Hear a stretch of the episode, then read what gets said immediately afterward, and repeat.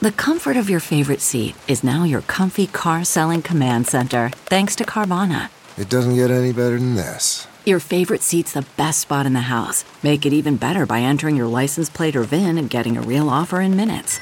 There really is no place like home. And speaking of home, Carvana will pick up your car from yours after you finalize your offer. Visit Carvana.com or download the app and sell your car from your comfy place.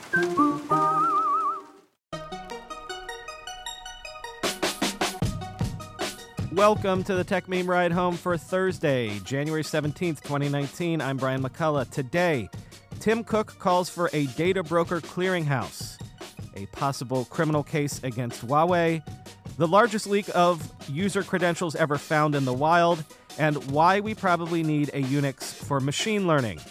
Here's what you missed today in the world of tech. Facebook this morning announced it has taken down 471 Facebook pages and accounts, as well as 41 Instagram accounts for the usual coordinated, inauthentic behavior. But this time, well, maybe this is usual as well, originating in Russia. Quoting from Facebook's blog post on the matter, the two operations we found originated in Russia, and one was active in a variety of countries, while the other was specific to Ukraine. We didn't find any links between these operations, but they used similar tactics by creating networks of accounts to mislead others about who they were and what they were doing. Despite their misrepresentations of their identities, we found that these pages and accounts were linked to employees of Sputnik, a news agency based in Moscow, and that some of the pages frequently posted about topics like anti NATO sentiment, protest movements, and anti corruption. Among the details, the accounts involved had about 790,000 followers, and the groups spent about $135,000 advertising on Facebook's platform, paying in euros, rubles, and US dollars. Around 190 events were hosted by the pages. The first was scheduled for August of 2015, and the most recent was scheduled for January. Up to 1,200 people expressed interest in at least one of these events, but Facebook couldn't confirm whether any of the events actually occurred. Facebook's former security chief, Alex Stamos, tweeted this morning, quote, "The Sputnik connection in this Facebook takedown is important. This is the first evidence I've seen that Russian overt propaganda organizations are also participating in covert amplification." End quote. Apple CEO Tim Cook has called on Congress to pass privacy legislation and called for the Federal Trade Commission to create a data broker clearinghouse that would enable users to track and control their personal data. Quote, We all deserve control over our digital lives. That's why we must rein in the data brokers. Cook writes in the latest issue of Time magazine, quoting again In 2019, it's time to stand up for the right to privacy. Yours, mine, all of ours. Consumers shouldn't have to tolerate another year of companies irresponsibly amassing huge user profiles, data breaches that seem out of control, and the vanishing ability to control our own digital lives. The problem is solvable. It isn't too big, too challenging, or too late. Innovation, breakthrough ideas, and great features can go hand in hand with user privacy, and they must. Realizing technology's potential depends on it, end quote. Cook points out, as I have on the show, that there is currently no federal or overall national set of standards or rules governing data practices, especially in regards to data privacy and the rights consumers have therein. See, for example, the recent episodes we talked about the telecom companies and their habit of selling location data from your phone to third parties. What the set of rules or governance or legislation around this sort of thing should look like is open to debate, but I agree that it is long past time to put something, some sort of framework in place. And as for his idea of a clearinghouse for data brokers, Cook proposes that it would work like this data brokers would have to register on it, thereby enabling consumers to track the transactions and bundles and deals involving their personal data, and giving them the power to delete or block bits of data on demand. Sort of like how your credit report works but on steroids with actual levers that you could control. Cook's piece is just one part of a big Time magazine issue on newsstands right now that takes aim at tech pretty explicitly. The cover story is from Roger McNamee entitled, I mentored Mark Zuckerberg. I loved Facebook, but I can't stay silent about what's happening. In his piece, McNamee calls for the quote monopolies of Facebook, Amazon, and Google to be regulated. Quoting McNamee specifically, Google and Facebook are artificially profitable because they do not pay for the damage they cause, end quote. He called for curbing their ability to make acquisitions, limiting the markets tech giants can operate in, and specifically outlawing, quote, cross subsidies and data sharing among products within each platform. He writes, quoting again, these recommendations sound extreme, but there may be no other way to protect children, adults, democracy, and the economy. Our parents and grandparents had a similar day of reckoning with tobacco. Now it's our turn, this time with internet platforms. End quote. So Tim Cook's essay is getting all the headlines, but McNamee's is maybe the bigger story here because this is a prominent venture capitalist making specific recommendations for reining in tech companies. But a couple things that people have been pointing out all day. Number one, Time Magazine is now owned by Marc Benioff, the founder of Salesforce, who has previously been a vociferous critic of the Facebooks and the Googles of the world himself. So, as Rasmus Kleis Nielsen tweeted in regards to the Tim Cook piece, quote, a storied news publisher owned by the CEO of one tech giant has a cover story by the CEO of another tech giant about how other tech giants should be regulated, end quote. And lots of people pointed out that if Apple doesn't like the practices of some of the other tech companies, it does have considerable amounts of power and influence that could change the situation. As Nilay Patel tweeted, quote, pushing for a law is great, but it is telling that they won't use their own platform dominance to forbid these practices, end quote. Shira Ovide tweeted, Your periodic reminder that Apple gets billions of dollars a year from Google to enable Google's data harvesting slash tracking slash online advertising, end quote. But the real, you know, chef's kiss, next level degree of snark goes to Sam Bowman, who tweeted, again in regards to Tim Cook's essay, quote, failing business calls for regulation of faster growing rivals, end quote. Man, it has just been one of those days. The largest collection of breached data ever seen in the wild was apparently posted to a popular hackers forum back in December. The so called collection number one database apparently contains the records of around 773 million unique email addresses and 21 million passwords. The data dump is 86 gigabytes in size, and the security researcher who discovered it said it was probably, quote, made up of many different individual data breaches from literally thousands of different sources. In total, there are 1,160,253,228 unique combinations of email addresses and passwords, end quote. Now, a lot of these leaked credentials are duplicates from previous breaches, like the 360 million MySpace accounts hacked in 2008 and the 164 million LinkedIn accounts hacked in 2016. But the bad news here is the way the passwords in this case were stored in collection number one. Quoting from Wired, these are all plain text passwords. If we take a breach like Dropbox, there may have been 68 million unique email addresses in there, but the passwords were cryptographically hashed. Instead, the only technical prowess someone with access to the folders needs to break into your account is the ability to scroll and click. End quote. So, might be worth a trip to Have I Been Pwned? Since these new credentials have already been uploaded there, haveibeenpwned.com. Especially if you think you have a stray or old password or email still floating around out there. Oh, and timely reminder get yourself a password manager and use it. No two logins you use should ever be identical.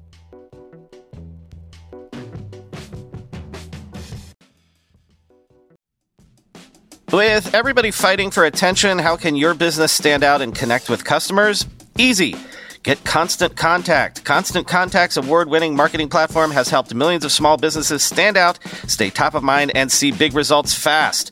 Constant Contact makes it easy to promote your business with powerful tools like email and SMS marketing, social media posting, and even events management. With Constant Contact, you'll reach new audiences, grow your customer list, and communicate more effectively to sell more, raise more, and fast track growth. Don't know much about marketing? No sweat. Constant Contact's writing assistance tools and automation features help you say the right thing at the right time, every time. Plus, you can send with confidence knowing your emails are actually reaching your customers thanks to Constant Contact's best in class 97% deliverability rate. I use this, and you should too. Tackle any challenge with Constant Contact's expert live customer support. Plus, everything's backed by their 30 day money back guarantee, so get going and start growing your business today with a free trial at constantcontact.com. Just go to constantcontact.com right now. Constant Contact, helping the small stand tall. ConstantContact.com. I'm going to a big AI startup demo day here in the city tomorrow, and I will 100% be decked out in Mack Weldon clothing. Why? Well, Mack Weldon makes timeless apparel with modern performance fabrics for guys who want to look and feel sharp without sacrificing comfort. Mack Weldon clothes are designed to fit your style and the demands of modern life. They look like regular clothes, but feel like the latest in modern comfort. They're the go to choice for guys who want to look great without even trying. Breathable underwear that keeps you cool, dry, and comfy all day. That's their AirKnit underwear. Crazy, comfortable, but elevated sweatpants, the Ace collection. An upgraded classic polo with antimicrobial silver threads, the Silver Peak polo. That's my personal fave. And ultra soft antimicrobial tees for when you need to stay fresh longer. Their silver crewneck t shirt. Get timeless looks with modern comfort from Mack Weldon. Go to mackweldon.com and get 20% off your first order with promo code RIDE. That's M A C K W E L D O N.com, promo code RIDE. Sources are telling the Wall Street Journal that the Department of Justice is pursuing a full on criminal case against Chinese phone maker Huawei for alleged trade secret theft from U.S. business partners, including T Mobile.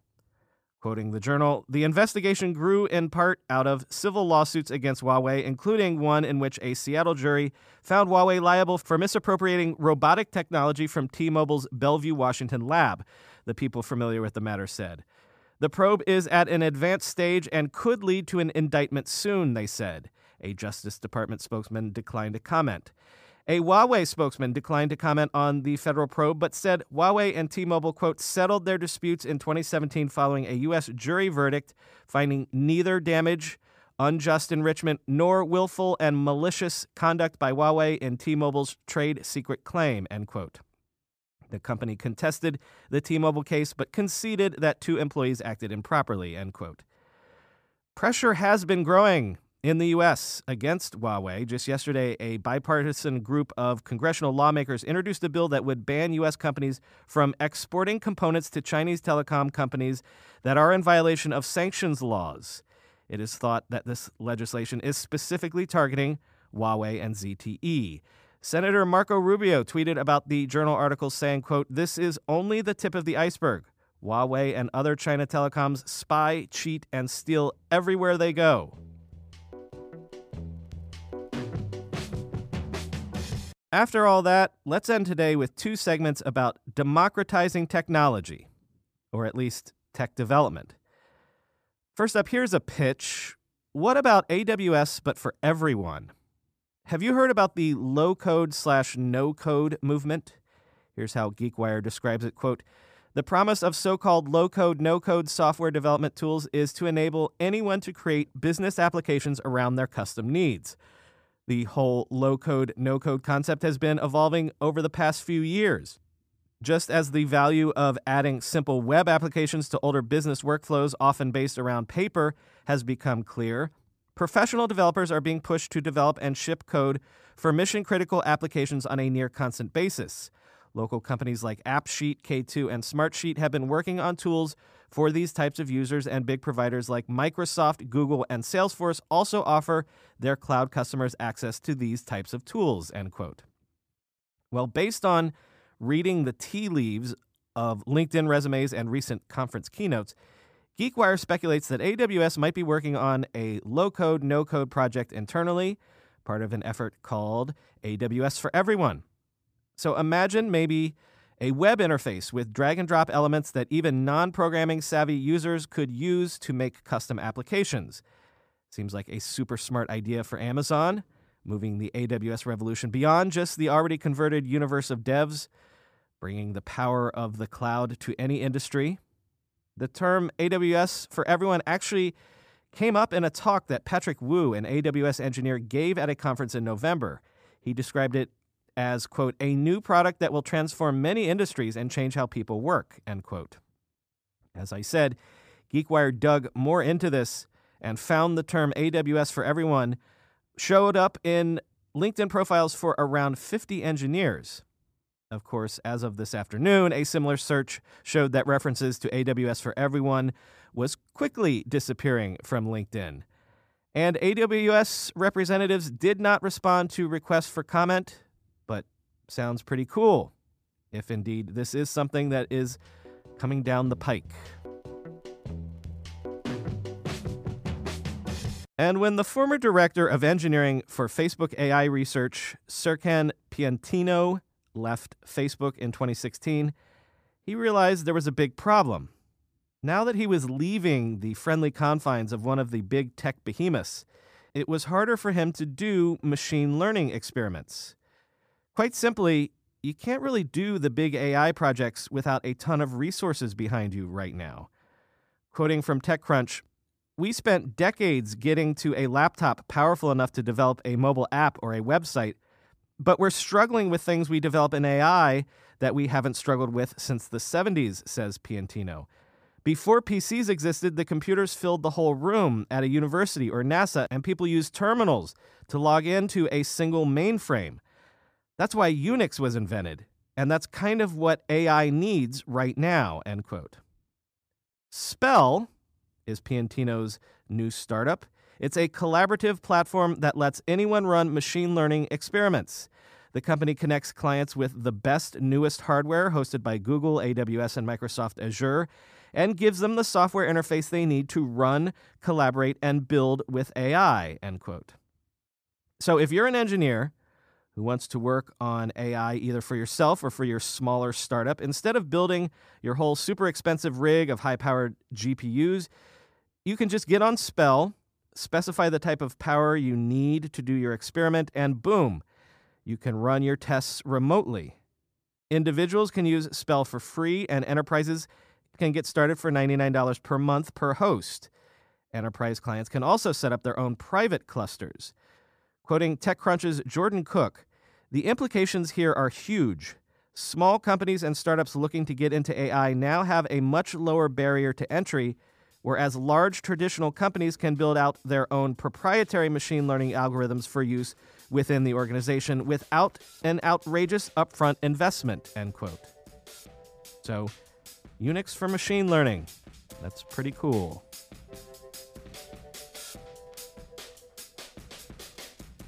this wasn't enough to make a whole segment out of but you know that whole cavalcade of tech ipos that we were expecting early this year. Well, the longer this government shutdown goes on, a little birdie reminded me recently, the more those IPOs are in jeopardy. IPOs are planned out way ahead of time with military precision. It's not just meetings with the bankers, it's not just the roadshow with investors, it's also high level consultation with the SEC. Well, that ain't happening while the SEC ain't working. So anyone who was already on an IPO calendar is probably on a definite wait and see sort of basis already. And as this little birdie pointed out to me, there's even a key date coming up February 14th. On February 14th, financial statements provided by companies that were planning on IPOing in Q1 are no longer valid. They have to be updated and audited for all of 2018. So if the government doesn't reopen by the 14th, potentially the entire Q1 IPO calendar is now shot.